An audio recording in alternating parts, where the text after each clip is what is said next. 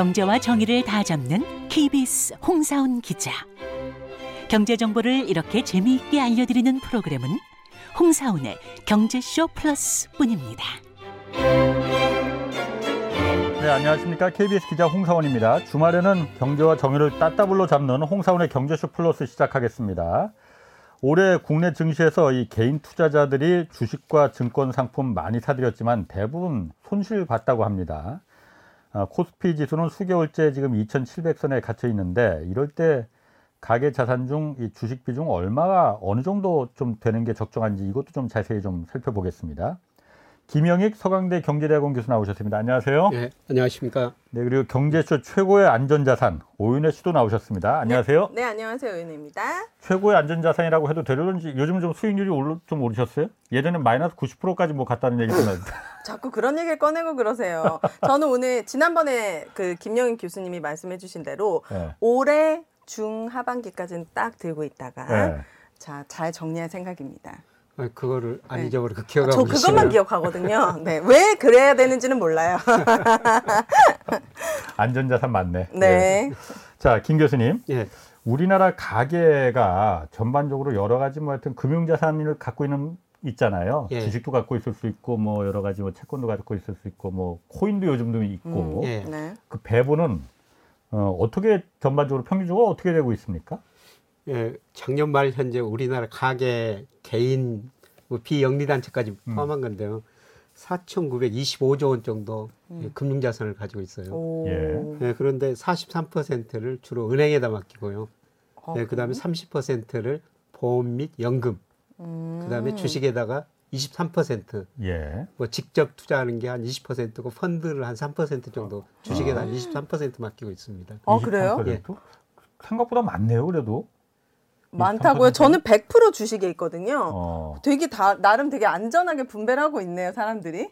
예, 예. 아, 네. 주식 100% 너무 많습니다. 아, 그렇습니까? 네. 미국은 이게 주식에 투자하는 비율이 훨씬 더 많죠, 일반 가계가. 예, 미국은 54%나 그러니까. 돼요. 어. 예, 미국은 이 54% 의미가 뭐냐면은 사실 54%를 가지고 있으니까 미국 주가 많이 올랐는데 그렇죠.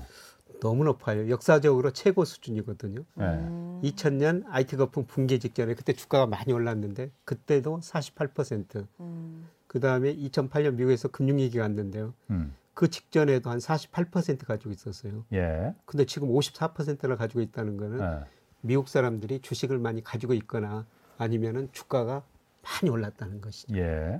그래서 저는 미국 사람들이 역사적으로 주식 비중이 54%가 된다는 거. 예. 이거는 미국 주가 위험해 보여요. 아, 그래요. 그래서 미국 주식 투자 조금 참으십시오. 예. 참으십시오. 작년 하반기부터 그렇게 말씀을 드리는데요. 네. 근데 올 1월에서 3월까지 우리나라 개인들이 서학개미라고 그래가지고 작년 하반기 우리 주식은 떨어지고 미국 주가는 올라가지고 미국 주식을 정말 많이 샀거든요. 올 예. 3월까지. 예, 그런데 15개 제일 많이 산 종목 수익률 보니까 평균이 마이너스 21%입니다. 음. 얼마 전에 말씀해 주셨어요, 아. 경제에서. 경기 시에서 한번 말씀을 드렸습니다만. 네. 테슬라만 그 올랐다면서. 예, 플러스고, 테슬라만 약간 플러스고 어, 나머지 다 뭐, 마이너스예요. 예, 엔디비디아 이런 것들 뭐 큰 폭으로 하락했거든요. 아. 예, 주로 기술주를 많이 샀더라고요. 예. 네. 예, 그런데 올해 그 세계 주가 중에서 러시아 주가가 제일 많이 떨어졌지만 그럴 것 같아요. 네. 그 다음으로 나스닥 지수가 또 많이 떨어졌거든요. 나스닥. 예, 네. 나스닥 지수가 왜 많이 떨어지면 금리 올렸지, 금리 예. 인상이 음. 그 다음에 또 경기가 둔화되니까 예. 기술주들이 가대평가됐다가 그 거품이 지금 해소되고 있는 것이죠. 어. 네. 그럼 제가 또 한 가지 좀 궁금한 게 미국은 우리나라 아까 주식 민간 음. 일반 국민들이 가계에서 23% 정도 주식에 투자한다고 했잖아요. 예, 예. 미국은 그게 50%가 넘고 54%. 네. 미국은 왜 그렇게 미국 사람들이 주식을 원래 좋아하는가? 왜 주식을 그렇게 많이 투자하는 거예요? 원래 주식을 좋아합니다, 미국 아, 사람. 원래? 예, 예. 예. 사실 미국 어. 사람들은 주식이 투자 수단으로 생기 여기고 있거든요. 예. 예, 저는 뭐 그 정도는 아니더라도 사실 우리도 주식에 대해서 많이 공부를 해야 돼요. 예. 예, 그런데 우리가 학교 다닐 때 주식은 거의 공부를 안 아, 시켰거든요. 투기로 거의 생각했잖아요. 투기로 인정하고 있죠. 저도 저번에도 사실 그렇게 알고 있었거든요. 저도 그 88년에 도박이다, 증권회사 공인된 도박이다라고. 예, 88년에 증권회사 들어가면서요. 예. 그 회사 들어가면서 그 주식에 대해서 공부해 본 적이 없기 때문에 예. 네. 이거 투기장에 들어섰냐 아. 이런 생각을 잠깐 했었어요. 예. 어. 네, 그런데 지나가 보니까 주식도 미국처럼 저축 수단이더라. 예. 음.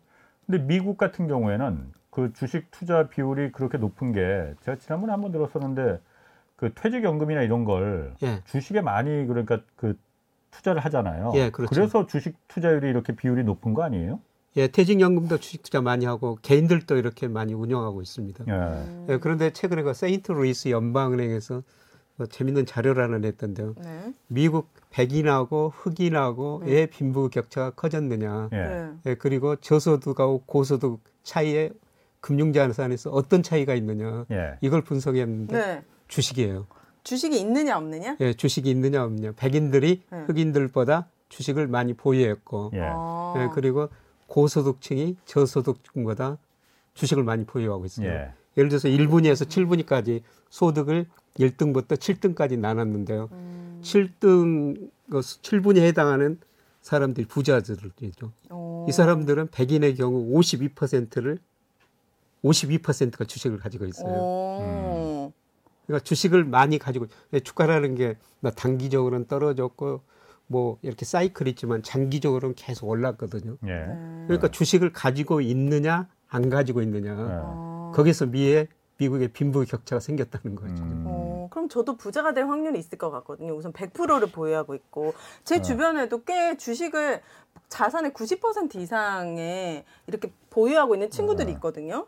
좀 조언해 주실 수 있나요? 이거 너무 위험하니까 분산 투자를 좀 몇 퍼센트 정도 하라고? 분산 투자는 해야 되는데요. 네. 네, 그런데 아무 종목이나 가지고 있으면 안 됩니다.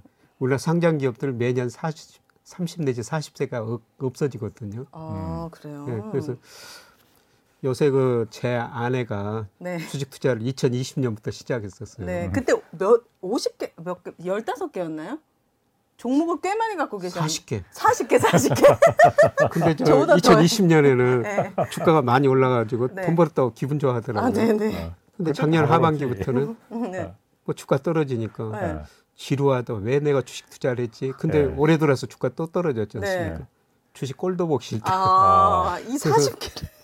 주가는 장기적으로 오르니까 네. 그 무슨 종목 가지고 있는지 한번 보자. 네. 예. 40여 개 종목을 가지고 있어요. 예. 그걸 한 15개 정도로 줄여. 줄이자. 오. 그러니까 공부 않고 재무제표도 몰라요. 아, 아, 그냥 그리고 샀습니까? 저 여기서 주식 좋다고 그러면은 친구가 좋다면 사고 또 대부분 다 그래요. 언론에서 아, 네. 좋다면 사고. 예. 어, 그럼 자산의 몇 프로 정도 주식에 하는 게 제일 좋을까요? 한 50%? 아, 저는 뭐 최소한 23%인데 그런 나이에 따라 달라요. 예. 네. 저 오윤혜 씨까지 젊으시면은 네. 주식을 한 50% 이상 해야 되죠. 오. 예. 네, 우리 홍 그런데 기자님은 한10% 정도 곧 은퇴하셔야 되니까.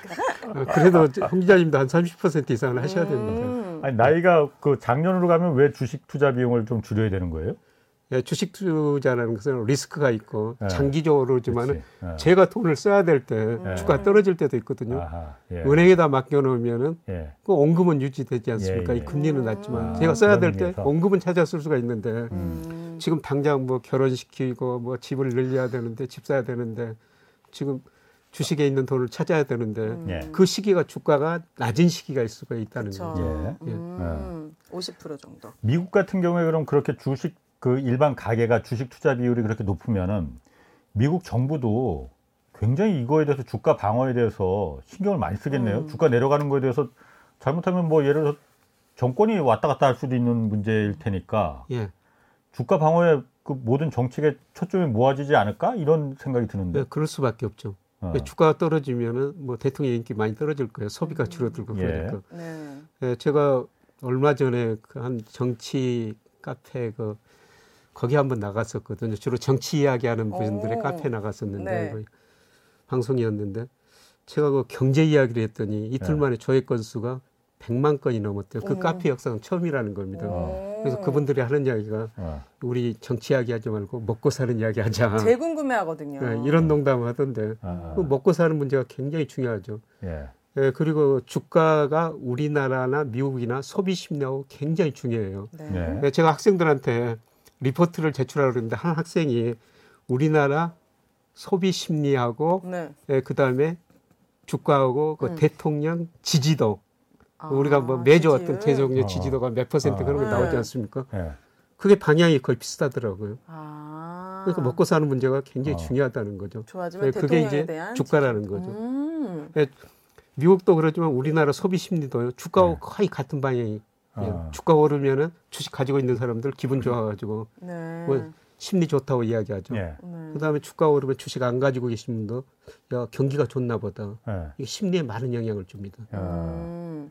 일본 같은 경우는 어떻습니까? 일본 우리는 20% 정도, 20% 정도고 미국은 50%가 넘고 일본은 어떻습니까? 일본 사람들은 정말 주식을 안 해요. 안 해요. 우리 그것도? 23%, 미국 54%, 일본은 작년 말 기준 한 15%. 오.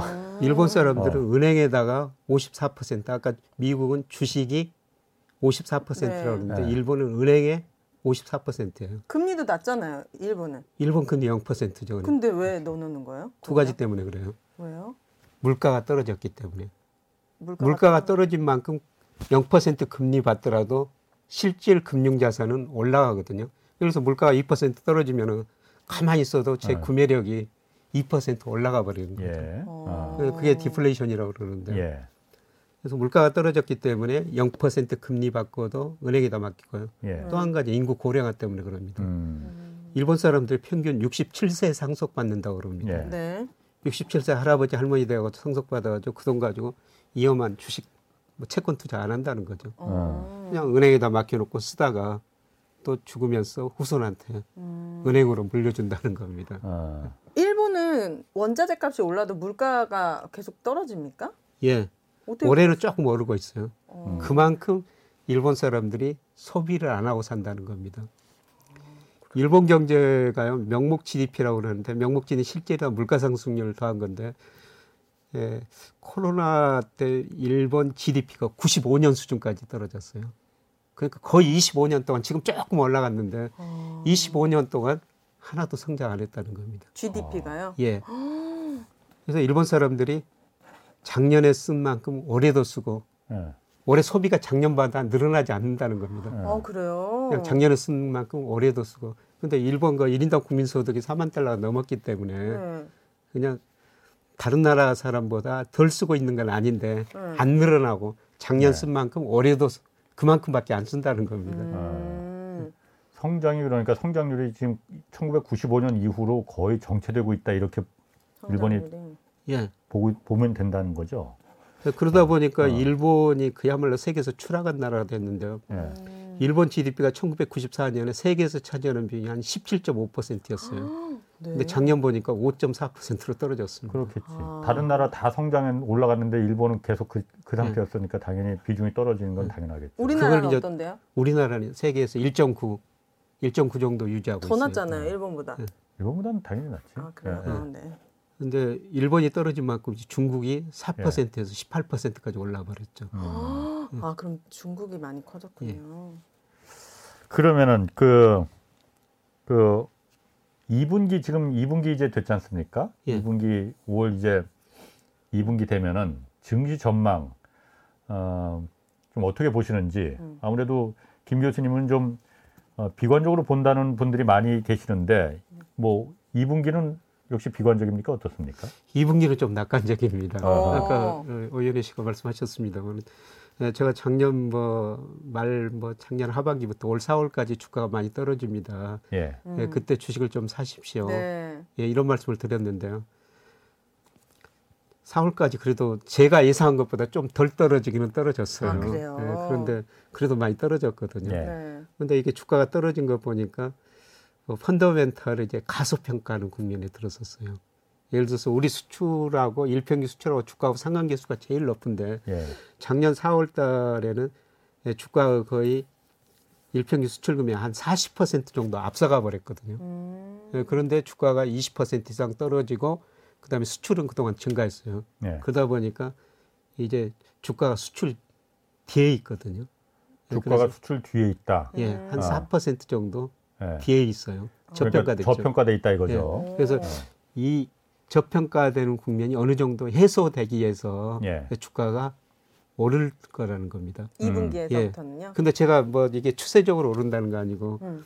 작년 뭐 6월 달 우리 코스피가 3 4,330 정도까지 올라갔어요. 네. 예. 3,300까지 가기는 시간이 많이 걸려야 될 것 같습니다. 아, 음. 그쵸. 지금은 한 2,800인가? 2,600, 아, 600까지 네, 떨어졌습니다. 2,600 어. 중반이거든요. 그러면 이게 그러니까 계속 추세적으로 계속 그 2분기 이후에도 계속 올라갈 거라고 보시는 건 아니군요. 예. 그러면.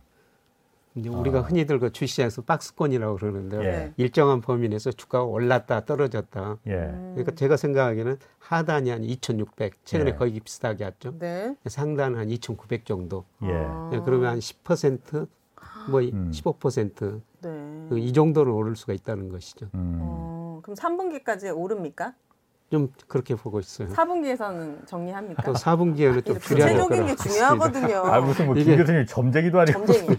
저는 다시 듣습니다. 우리 김 교수님 방송을. 네. 네, 4분기 가면은 네. 지금은 물가 이야기가 굉장히 인플레이션 우려가 많이 나오거든요. 예. 네, 그런데 4분기 가면은 인플레이션보다는 경기 둔화, 경기가 나빠진다. 예. 이런? 이야기가 많이 나오면서 조금 주가가 예, 지금 뭐 주가가 충격을 받은 것은 뭐 물가 오르니까 금리를 올려야 된다. 주가를 결정하는 가장 중요한 요소가 금리하고 경기거든요. 네. 지금 금리가 오르기 때문에 오른다. 그래서 음. 그게 주가가 조정을 밟고 음. 있는 거예요. 네. 네, 그런데 앞으로는 하반기 후반으로 갈수록 물가 상승률은 둔화되고 금리는 네. 별로 안 오르거나 떨어질 수가 있는데 네. 경기가 나빠진다는 거죠. 어, 네, 그래요. 그러면 한 번 더 충격을 받고 예. 음. 그때 이제 주식 적극적으로 사시는 게 좋죠. 아, 이게 근데 그 시기는 아마 내년 네. 상반기 무렵이 아닌가. 아. 아니 경기가 나빠지는데 그럼 기업들도 그 안 좋아질 텐데 주식을 오히려 사라는 거예요 그러면은? 떨어지니까 가격이 싸니까. 주가는 어? 많이 선행하거든요. 예. 그래서 지금 아 그 다음에 다시 오를 거니까 예, 좋아질 경기가 거니까. 좋아지니까. 음. 예.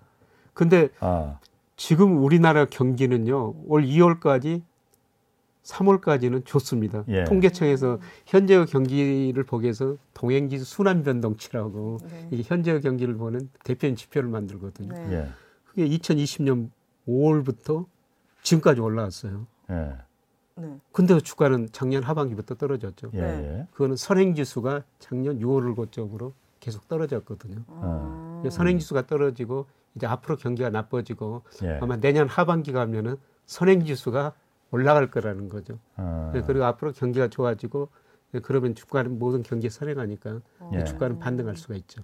오를 그렇군요. 수가 있죠. 음. 그리고 또 예전에도 한번 그, 그 예전에 한번 그, 예- 그 말씀을 하신 것 같은데 아, 국내 주식이 있고 또 해외 주식 있잖아요. 해외 예. 주식도 미국 주식, 중국 주식이 있습니다. 예. 대표적으로. 어, 미국 주식 워낙 많이들 지금 투자는 하니까 네. 상대적으로 중국 주식은 별로 그렇게 투자는 안 하는 것 같은데 예. 음. 교수님은 만약에 해외 주식을 한다 본다면은 미국과 중국 음. 어느 쪽을 좀 더 추천하시겠습니까? 예, 제가 장기적으로는 저 미국보다는 중국 주식, 아시아 주식을 더 그러니까. 사시라 이렇게 말씀을 어, 드렸는데 예전에 그렇게 말씀하셨어요. 예, 최근에 중국 주가가 많이 떨어져가지고 저도 네. 지금 고민을 많이 하고 있습니다. 아, 어. 예, 그런데 장기적으로 세계 성장 소비축이 미국에서 아시아 쪽으로 이전되는 과정이거든요. 어. 우리 수출만 보면은 세계 경제 흐름을 알 수가 있어요. 네. 아, 예, 우리가 전 세계로 수출하거든요. 예. 그래서 우리 수출이 비중이 늘어나는 나라가 성장하는 나라는 네. 거죠. 예, 그런데 미국 장기적으로 축소되고 있고요. 예. EU 음. 비중 축소되고 있어요. 예. 음. 예, 그런데 중국 비중이 그동안 많이 늘었다가 음. 정체된 상태고요. 최근에 가장 수출 비중이 늘어나는 데가 아세안 국가들이에요. 음, 뭐 예를 들어서 베트남, 인도네시아 이런 예, 나라들이죠. 예, 예. 네. 이게 2000년에 우리 수출 중에서 차지하는 비중이 11% 정도 됐는데요. 뭐 3월까지 보니까 18.9% 예. 이쪽으로 수출이 많이 늘어나고 있거든요. 예. 그럼 뭐 아세안 그런 나라 경제가 성장한다는 거죠. 아세안 국가를 투자해야 되는 거 아닙니까? 그렇죠. 음, 이런 나라를 우리 물론 세계 주가가 떨어지면은 방향은 같아요. 예, 그런데 오를 때 예. 이런 성장하는 나라 주가가 더 많이 오를 거라는 거죠. 음. 예, 그래서 그동안 제가 인도, 뭐 인도네시아, 베트남 음. 사실 이런 신흥국가는 변동성은 큽니다. 그렇겠죠. 예, 변동성, 도안이면 뭐지 그야말로. 예, 변동성 크기는 예. 크는데 네. 예. 뭐 장기 내다보고 투자하시면 괜찮을 아. 것 같아요. 장기면 몇 년을 말씀하시는 거예요? 최소한 1년 이상이요. 아, 1년 어, 이상. 오, 일년 다행이다. 예. 음. 뭐 왜 왜 저는 한 다행이에요? 10년 생각했거든요. 아, 10년 보면 더 좋고요. 더 좋다고요? 예, 아, 10년 1년 보면 더. 이상이면은 예. 아세안 국가 그 주식도 우리가 투자할 수 있어요? 예. 그저 한 증권회사에서 예. 미국 주식뿐만 아니라 인도 주식도 예. 직접 매매하겠다. 어. 지금 그런 제도를 좀 아마 다음 달부터 어. 뭐 이게 만들어놨거든요. 그래서 아. 우리가 인도 주식도 투자할 수가 있습니다. 펀드 말고요, 주식도요? 예, 직접 투자. 음. 직접 투자. 네, 인도만 하는 거예요? 아니면 아까 말씀하신 베트남 뭐 이런 아세안 국가들 있잖아요. 그런 지금 국가들도 인도만 그 증권에서 인도만. 사더라고요. 음. 예, 그런데 우리가 뭐 간접 투자하는 게 나아요. 우리가 인도 기업, 잘 베트남 기업. 예. 기업 잘 모르거든요. 모르죠. 네. 그 우리나라 애널리스트들이 우리 기업 분석하기도 바쁜데 예. 그 인도 기업, 뭐 베트남 기업 그렇죠. 분석하기 힘듭니다. 어. 그래서 이럴 때는 펀드나 ETF 같은 거. 예, 예. 음. 그러니까 이- 인도 ETF도 있고 베트남 ETF도 있거든요. 네. 아, 그럼 베트남 ETF나 인도 ETF 같은 거는 지금 개별 종목은 아니더라도 그 상품이 있군요, 그러면은. 예, 그렇습니다. 근데 음. 저는 뭐 두 가지 사놓고 그냥 기다리고 있습니다. 오. 근데 작년에는 베트남 주가가 거의 30% 이상 올랐고 인도 주가도 그 이상 올랐거든요. 예. 아, 진짜요? 작년에요? 예, 근데 올해는 지금 많이 올라가지고 떨어지고 있어요. 근데 장기적으로 보면 이걸 떨어질 때또 그런. 것도 늘리는 거죠. 음. 그러니까 저는 사실 그 작년에 수익률이 많이 났는데 네.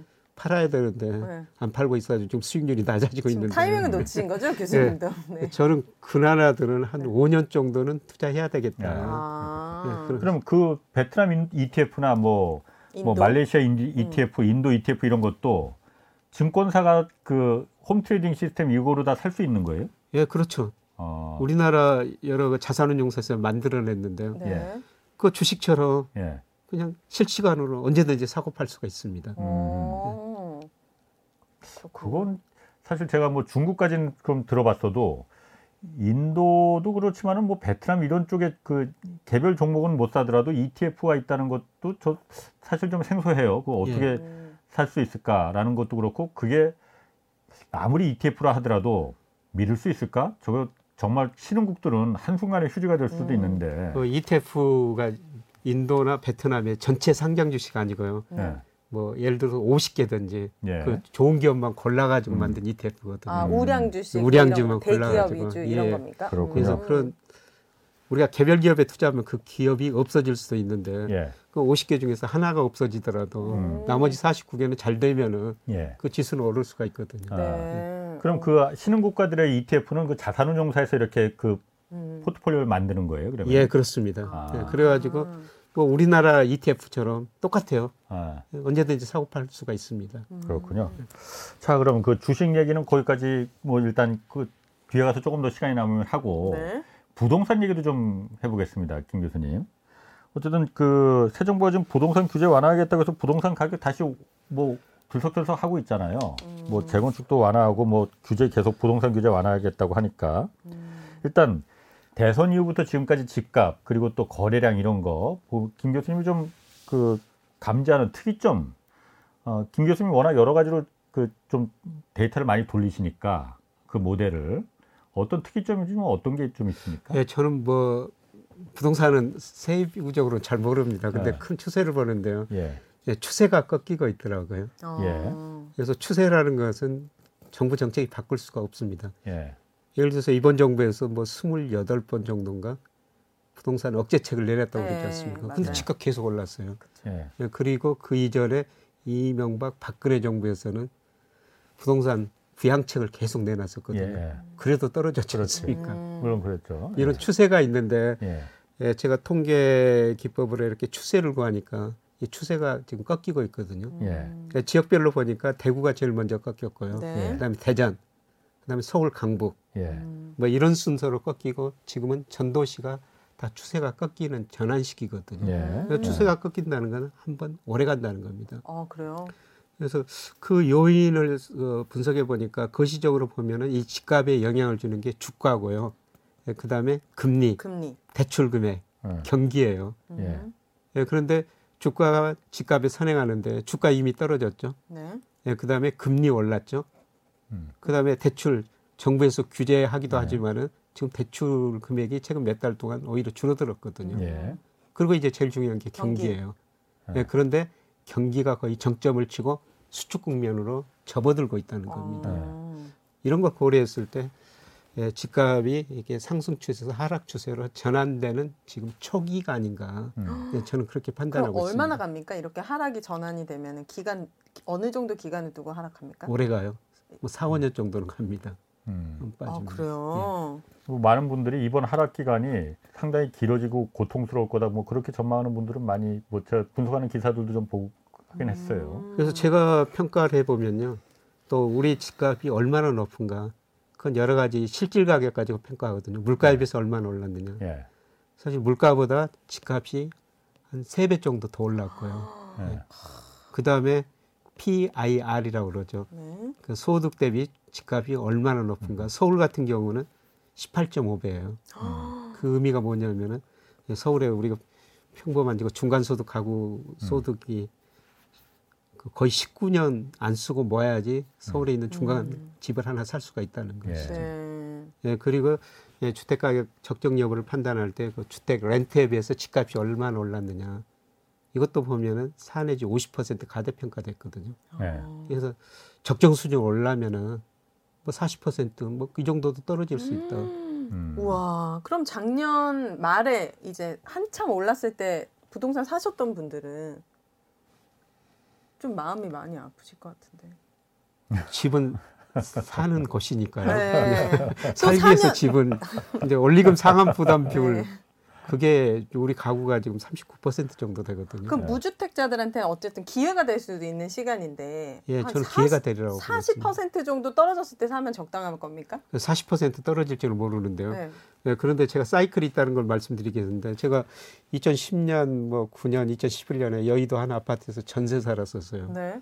네, 그때 서울 아파트 가격이 뭐 30% 40% 떨어졌고요. 음. 제가 그때 무슨 걱정을 했냐면은 혹시라도 집값이 아파트 가격이 전세 가격 밑으로 떨어져 가지고 음. 제가 전세금을 돌려받지 못할까. 그게 깡통 전세죠, 그러니까. 역전세 뭐 깡통 전세. 어. 이런 이야기가 10년 전에 있었거든요. 예. 네. 그러니까 제가 이런 말씀을 드린 것은 장기적으로 오르지만 반드시 그런 사이클이 있는데 예. 제가 분석해 보니까 그런 사이클이 이제 시작되고 있더라. 음. 어.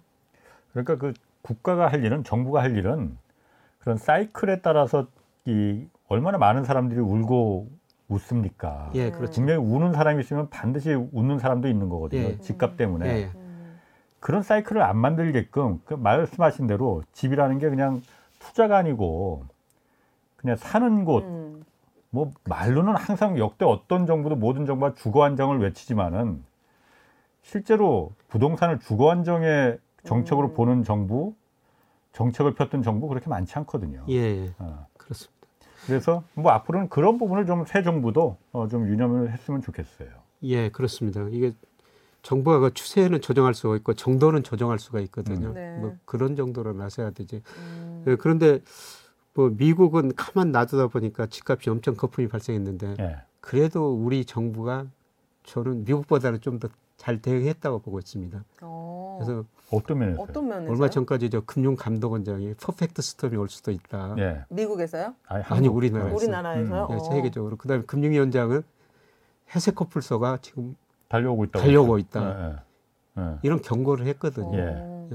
그래서 저는 이런 것들이 그래도 뭐 아, 금융 그럼- 불균형을 해소하는데 아 그럼 경고했다는 걸 잘 경고한 거라도 잘한 거라 이거죠, 그러니까. 예 저는 안 하는 것보다는 아, 그냥 미국은 그 시장에다 맡기고 아, 아, 아. 우리는 그래도 정책으로 이런 네. 이야기까지 하는 거는 예. 뭐 집살 사람들도 한번 생각해 보는 거죠. 아, 이게 최고의 금융 정책 당국자들이 이런 이야기 하면은 예. 뭐좀더 생각해 보지 않겠습니까? 꼭 그런 부분 그런 말은 그런데 경제쇼에서 저도 여러 번 했어요. 근데 이거 한 번만 회색 코뿔소는 왜 무서운 겁니까? 회색 커플소가 뭐냐면요. 네. 우리가 저 검은 백조 뭐 이야기하죠. 검은 백조라는 것은 우리가 생각하지 못한 일들이 음. 발생해 가지고 엄청난 충격이 오는 네. 거예요. 근데 회색 커플서라는 것은 우리가 중국에서 위기가 온다, 미국 자산 가격 급락한다, 뭐 이런 여러 가지 문제를 다 이야기는 하고 있었어요. 근데 무시해 버렸죠. 음. 네, 그런데 그것들이 음. 무시했는데 지금 오고 있다는 겁니다. 어. 네, 그러면서 엄청난 충격이 오고 있다는 거죠. 예, 여기서 또 제가 한번 또 등판해야 하는데. 네, 코뿔소 회색이잖아요. 아니, 그러니까 다 알죠. 네. 코뿔소가 워낙 등치가 크잖아요. 네. 그러니까 멀리서도 잘 보인단 말이야. 음. 어, 저기 코뿔소 있네. 근데 저기서 풀 뜯어 먹고 있을 때는 몰라. 그냥 뭐 안전하겠지 하는데 음. 코뿔소가 분명히 달려올 거라는 걸 사람이 있으면 달려올 수 있잖아요. 어. 그 위험이 항상 우리가 알고 느끼고 있잖아. 네. 근데 막상 코뿔소가 그 큰 등치로 음. 사람을 향해서 달려오고 있을 때는 네. 이미 늦은 겁니까? 피해야 된다라고 생각은 하지만은 네. 다리가 딱 얼어붙어 갖고 아. 위기가 오고 있는데도 못 피하고 그냥 그 위기를 맞더라. 아. 라고 해서 제 그걸 회색 코뿔소라고 음. 은유적으로 이렇게 표현을 하는 거거든요. 그만큼 역시 지금 저 위험하다. 방송하시는 분들은 어, 저는 늘 그 궁금한 게 그 어려운 현상을 어떻게 그 뉴스 같은 데 보면 그 짧은 시간에 네. 쉽게 설명하거든요. 어. 지금도 그런 것 같습니다. 그거 하나로 제가 살아남았습니다. 그러니까 잘 대응하라. 지금 진짜 그렇지, 위험한 그렇지. 신호거든요, 이게. 어, 분명히 음. 지금 위험이 지금 달려오고 있으니까는 다리 얼어붙지 말고 네. 빨리 대처해라. 어. 그러니까 빚 있는 거 빨리 빚 갚고 아, 뭐못 갚아서 안 갚는 거지 뭐 안 갚으려고 안 갚는 건 아니겠지만은 맞아요. 뭐 그런 걸 이제 그 음. 상식적인 위험을 어, 분명히 닥칠 위험을 말하는 걸 이제 회색 코뿔소라고 말하는 거거든요. 음. 그러니까 이분들이 이제 이야기하는 그 금융 불균형이 너무 심화됐다. 조금 어려운 이야기로 그런 이야기를 했었어요. 뭐요? 이 금융 불균형이라는 게 네. 뭐냐면은 가계 부채가 너무 빨리 늘어났다. 음. 그 다음에 집값, 자산 가격 너무 많이 올랐다. 음. 네. 이거를 해소해야 되겠다는 것이죠. 네. 예, 그러기 위해서 이런 뭐 극단적인 표현까지 네. 사실 뭐 정책 당국자들이 이런 극단적인 표현을 잘안 쓰거든요. 어. 음. 근데 이- 이분들이 이런 걸 쓰는 걸 보면서 저는 뭐 괜찮다 그런 생각이 들었었어요. 네. 그 지금 가계부채 얘기하셨으니까 우리는 우리 한국 경제가 아, 가계부채가 지금 뇌관이다. 그리고 다른 나라에 비해서 위험이 지금 그 위험 상태가 높은 이유도 다른 나라는 가계부채가 우리나라만큼 이렇게 높지 않다. 우리나라가 거의 OECD 국가 중에서 지금 1등 1위 할 일등이죠. 정도로 가계부채가 굉장히 이미 임계점을 넘, 넘어섰다고 하잖아요. 예. 실제로 그럼 김 교수님이 보시기에도 우리 가계부채가 우리 경제의 뇌관이라고 보십니까? 뭐 가계 부채가 많다고 해가지고 즉시 이기는 안 오는 건데요. 사실 네. 지금 우리 가계 부채가 작년 3분기 GDP 대비 107%로 뭐 세계뿐만 아니라 OECD 국가에서 제일 높은 거고요. 예. 너무 빨리 증가했어요. 예. 예, 그런데 기업이 97년에 외환위기에서 겪었습니다만 기업은 하나가 망하면 워낙 금액이 크기 때문에 예, 예. 위기가 올 수가 있는 것이죠. 예. 예, 근데 가계는 너무 다수기 때문에 음. 그래도 가계 부채로 이기는 오지 않거든요. 음. 예, 그런데 문제는 뭐냐면은 가계 부채가 이렇게 많으면은 소비할 능력이 없다는 그쵸. 것이죠. 예. 그래서 월급 받으면은 원리금 상환 부담을 해야 되는데요. 음. 여기서 최근에 좀 금리도 올랐죠.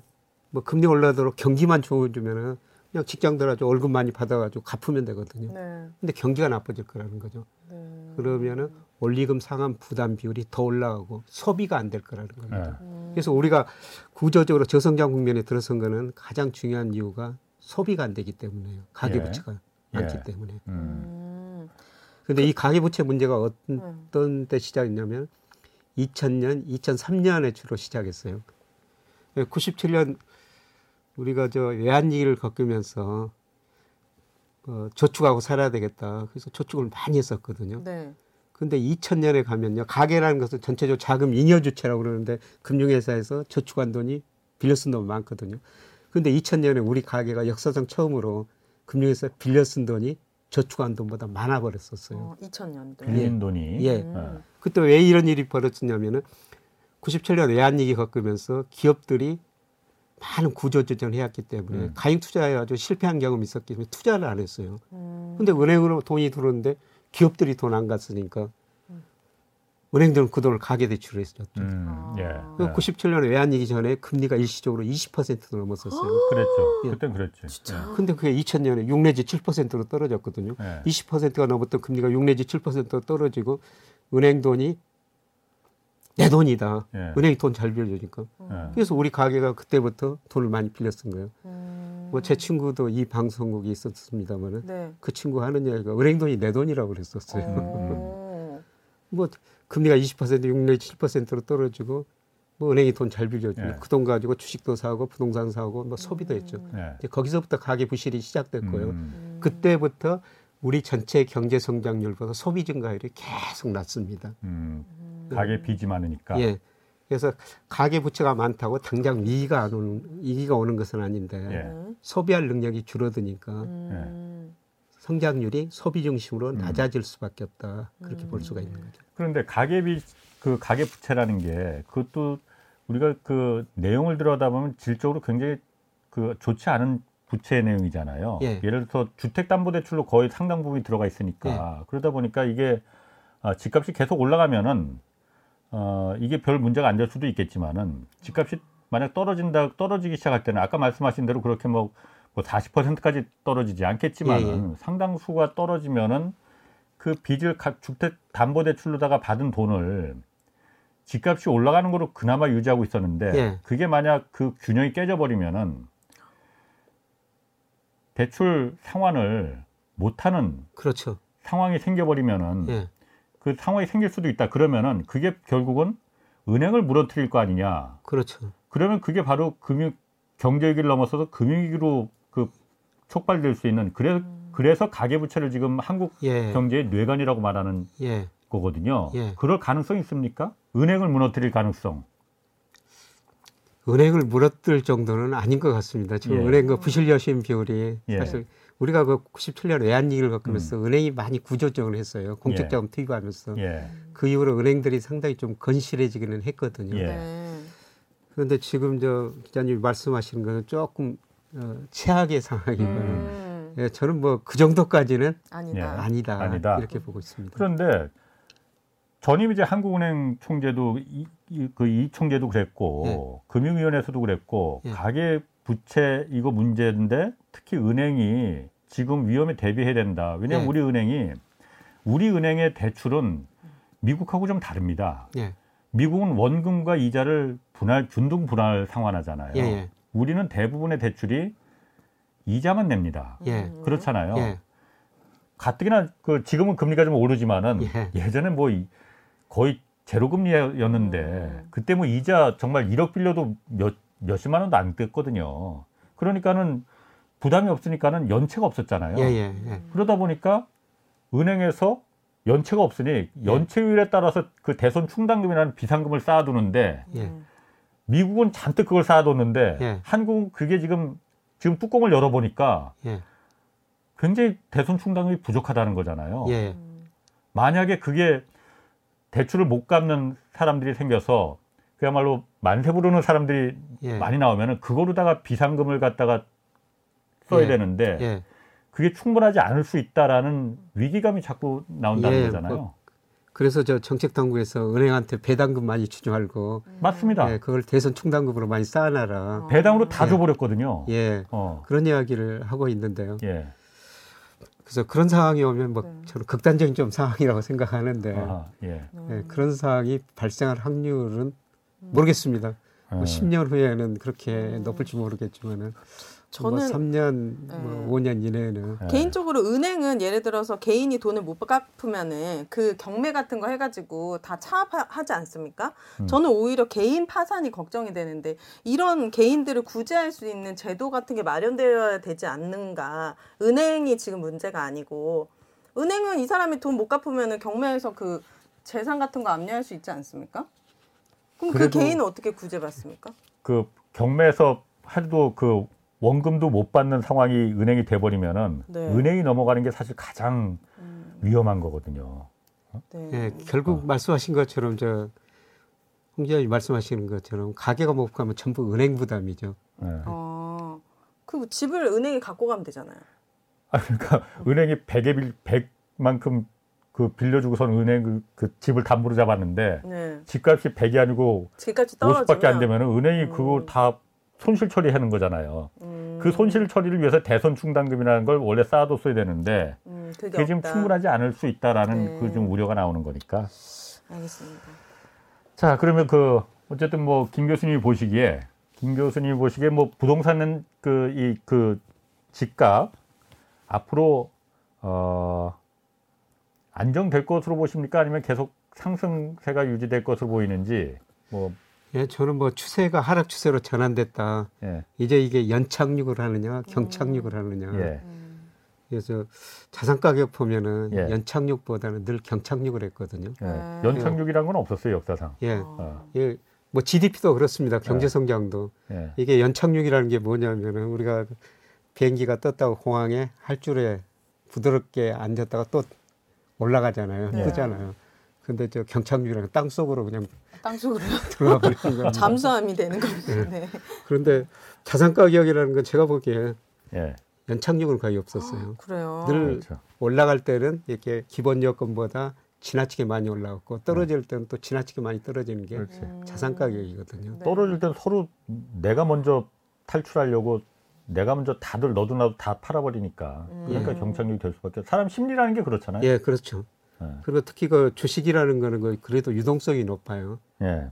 주식은 언제든지 그 사고 팔 수 있고 떨어져도 팔 수가 있거든요. 네. 예. 근데 집이라는 거는 그렇죠. 주식보다는 유동성이 훨씬 떨어지는 예. 겁니다. 그렇죠. 예, 팔고 싶어도 예. 안 팔릴 때가 있다는 것이죠. 예. 그러면 더 싸게 낼 수밖에 없고요. 음. 예, 그래서 집값도 역시 연착륙보다는 경착륙할 가능성이 높죠. 예. 아, 자, 그 부동산 이제 뭐 대충 거기서 마무리하고 네.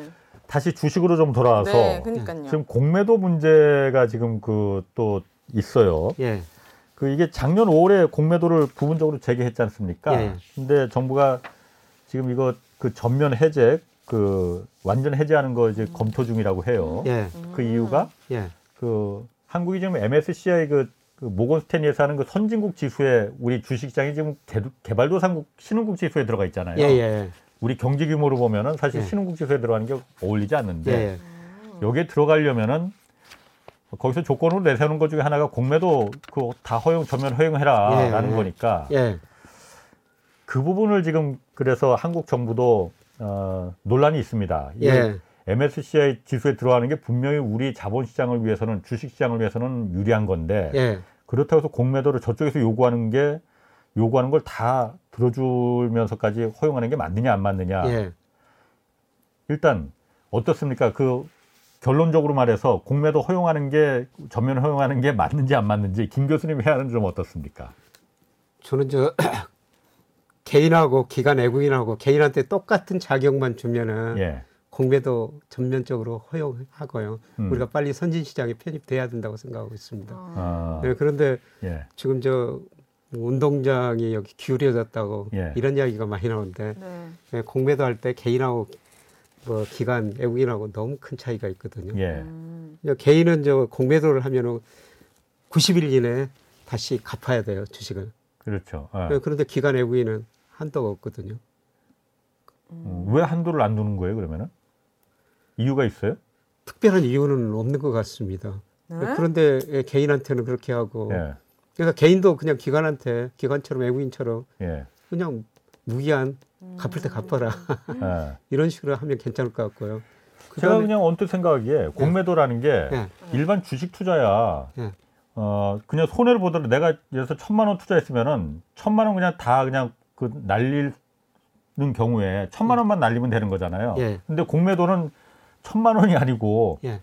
막 1억, 2억까지도 손해가 날 수도 있는 거잖아요. 예, 극단적으로. 그렇죠. 무한 그러니까, 손해가 날 수가 그러니까. 그게 그걸 방지하기 위해서 기관들이야 좀 그런 여력이 있으니 예. 견딜 수 있으니 그냥 놔두더라도 개인들은 90일 정도까지만 공매도 하고 더 이상 이게 천만 원 손해 볼 걸 1억, 2억 정도로 그 끝내야지 이게 예. 10억 이렇게 손해 가면 안 되니까는 예. 막아준 거 아닐까요? 뭐 그런 측면이 있습니다. 리- 어. 기- 기관들 외국인들은 리스크 관리를 하는데 예. 예, 개인들은 리스크 관리 수단이 그렇게 많지 않거든요. 예. 예, 그래서 그런 측면이 있는데 예. 예, 그런데 예를 들어 가지고 90일까지만 떨어지고 90일 이후로 주가가 올라 버리면 뭐 그거야 그렇지. 이건 알 수가 없다는 저만 거죠. 지금 웃을 수가 없거든요. 어. 그럼 좀 간단하게 얘기해 주시면 안 됩니까? 저처럼 깜빡증 있는 분들을 아하. 위해서.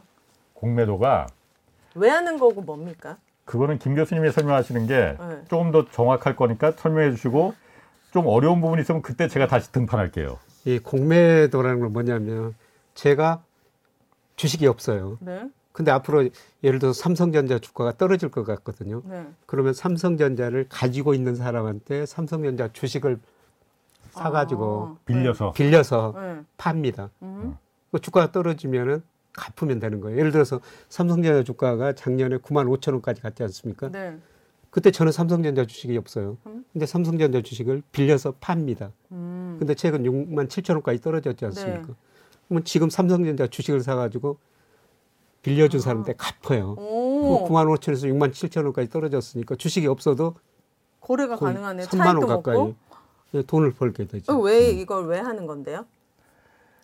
그 하는 이유는 주식 시장이 너무 과열되면은 어떤 기업이 뭐 주가가 별로 그 기업의 실적이나 뭐 가- 전망도 별로 안 좋은데 막 이렇게 막 그 올라가는 경우가 있잖아요. 거품이 잔뜩 껴서. 음. 그러면 기관들이나 이런 데서 아, 저 기업은 지금 올라가는 게 거품이야. 저거는 떨어 분명히 떨어질 거야. 네. 그러면 이제 그 기관들이 공매도를 이제 그 걸 수가 있는 거거든요. 그러면은 그런 과열을 막고 음. 기업이 실제 가치를 갖다 좀 그 주식시장에서 반영할 수 있게끔 아. 해주자. 모든 나라에 있는 겁니까? 이 제도는? 미국도 있습니까? 공매도가? 그렇죠. 선진국에서는 거의 규제를 안 하고 있어요. 물론 그 글로벌 금융위 때는 일시적으로 규제를 하는데 네. 뭐 선진국에서는 거의 규제가 없죠. 어. 그러니까 MSCI가 한국 선진 시장에 들어오려면은 음. 이 공매도를 선진국 수준으로 규제를 안 해라. 음. 이렇게 지금 요구를 하고 있는 개인도 것이죠. 90일 이런 거 없이 그냥 할 수 있게끔.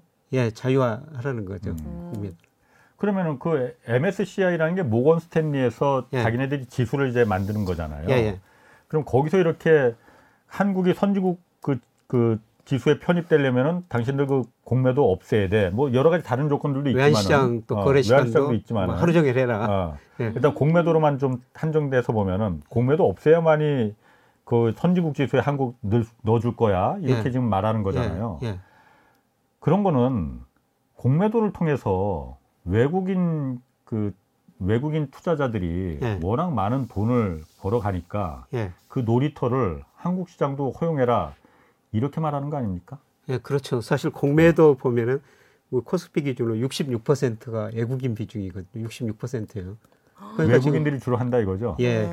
그리고 기관이 어. 뭐한 32%고 개인들은 1% 정도밖에 안 돼요. 음. 그러니까 이 공매도로 이익 버는 게 외국인이고 예. 네. 그다음에 기관이죠. 예. 근데 주가 떨어지니까 개인들은 뭐 손해를 봤다는 것이죠. 음. 어. 예, 그래서 사실 이 공매도 때문에 예. 뭐 개인들 입장에서는 뭐 가지고 있는 주식이 공매도로도 떨어졌으니까 예. 네. 뭐 손해를 본 거죠. 당연하죠. 예, 그런데 예, 공매도 가장 중요한 길은 홍 기자님 설명을 했습니다만은 예, 어떤 주가가 가대평가될 수 있고 가소평가될 수도 있거든요. 예. 어, 적정한 가격을 찾아가자. 음. 원래 공매도 기능이 그거예요. 주가가 너무 많이 올랐을 때. 예, 그런데 지금 공매도 금액이 엄청 많거든요. 음. 근데 이게 많다는 건 주가가 오른다고 생각하면은 아. 음. 이 공매도 뜬 사람들이 그 주식을 사가지고 갚아야 돼요. 그러니까 주가가 오를 때는 더 빨리 올라갈 수도 있죠. 음. 그거 잘 이해가 안 가는데 그 네. 다시 한번 좀 쉽게 설명해. 주가가 오른다고 생각하면은 예. 주식을 사가지고 갚아야 되잖아요. 그렇지, 그렇지. 예. 주가가 오를 것 같으면 오를 것 같아요. 지금 아, 삼성전자 더 손해보기 전에. 대표적으로 우리나라 대표 주식이 삼성전자니까 삼성전자 오른다고 그러면은 예. 삼성전자 공매도 했던 거를 음. 이제 주식을 사야 되거든요. 예. 네. 주식 사니까 오르지. 수요가 올라가죠. 음, 네. 그러니까 주가가 올라갈 수가 있죠. 예. 음. 근데 최근에 보니까 공매도가 굉장히 많거든요. 뭐 역사상 최고 수준이에요. 어. 우리나라 예, 공매도율이 우리나라. 예. 어. 예, 그거는 거꾸로 한국 주가가 오른다고 기대가 바뀌면은 예. 이 사람들이 하루 빨리 또 주식을 살 수밖에 없죠. 어. 그 오를 때는 음. 더 빨리 오를 수도 있다는 것입니다. 그러니까 김 교수님, 우리나라의 지금 공매도율이 그렇게 60 몇 퍼센트로 높 사상 최고치를 기록했다는 거는 예. 주로 외국인들일 거잖아요. 예. 외국인들이 한국이 그 공매도를 건 주식 종목들이 있겠지만은 예. 그 주가가 떨어질 거라고 지금 베팅을 하는 거잖아요. 그렇죠. 떨어질 거라고 어. 되겠고 실제로 이제 떨어졌죠. 어, 실제로 떨어졌죠. 그래서 예. 그렇게 분석하는 사람들이 많아요. 지금 한국의 기업들이 수출도 잘 되고 영업이익도 지금 뭐 이렇게 막 조단위 삼성전자 같은 게 조단위로 나오고 그러는데 예. 주가가 안 오르는 게 다 저 공매도 세력들이 떨어질 거에 베팅했기 때문에 잔뜩 베팅해놨기 때문에 주가가 안 오르는 거다라고 음. 얘기를 하거든요. 근데 결국은 주가는 제자리를 찾아가거든요. 어, 뭐 PER, 뭐 PBR 이런 거 따지면서 예. 음. 제자리를 찾아가요. 네. 이제 적정 수준보다 낮다고 생각하면은 이 사람들이 공매도를 다 해지할 수밖에 없죠. 다시 살 수밖에 없어요. 더 이상 손해 더 커지기 전에. 예, 커지기 전에요. 아. 예. 그러니까 오히려 어. 주가 오를 때는 더 예. 빨리 오를 수가 있다는 겁니다. 어, 윤혜 씨가 지금 전혀 이해를 못하는 그 얼굴 아니, 표정이. 그리고 이 주, 어, 주가가 왜 기업의 가치와 상관없이 이 네. 공매도 때문에 가격이 그렇게 많이 오르고 떨어진다는 게 저는 좀 부당하다고 느껴지거든요. 네. 개인은. 아, 그러니까 공매도 반대하는 분들이 다 딱 똑같은 생각이에요 지금. 왜 그러면 어. 안 했으면 좋겠는데 그러면 저는 공매도를. 아니 그러니까 네. 지금 제가 또 등판해서 네. 아까 김 교수님 공매도가 왜- 그 어떤 건지 장, 설명을 해주셨지만은 좀 더 쉽게 우리 무식이들 입장에서 한번 좀. 네. 어떤 그 예를 들어서 A라는 기업의 주가가 지금 10만 원이에요. 네. 그런데 내가 봤을 때 저 기업은 지금 너무 부풀려져 있어. 누군가가 저거 장난을 치는 거야. 그러니까 저 기업의 주가가 분명히 조만간 7만 원까지 갈 것 같아. 네. 라고 생각을 하는 거예요. 판단을 하는 거예요. 네. 그러면은 내가 어, 주식을 이 A라는 기업의 주식 갖고 있지 않지만은 네. 이걸 다른 기관들한테 빌려. 야, 나 이거 A라는 기업 주식 음. 나 얼마만큼만 좀 빌려줘. 네. 라고 해서 지금 팔아버리는 거야. 네. 그 10만 원이면 10만 원에 네. 팔아버리는 거야. 네.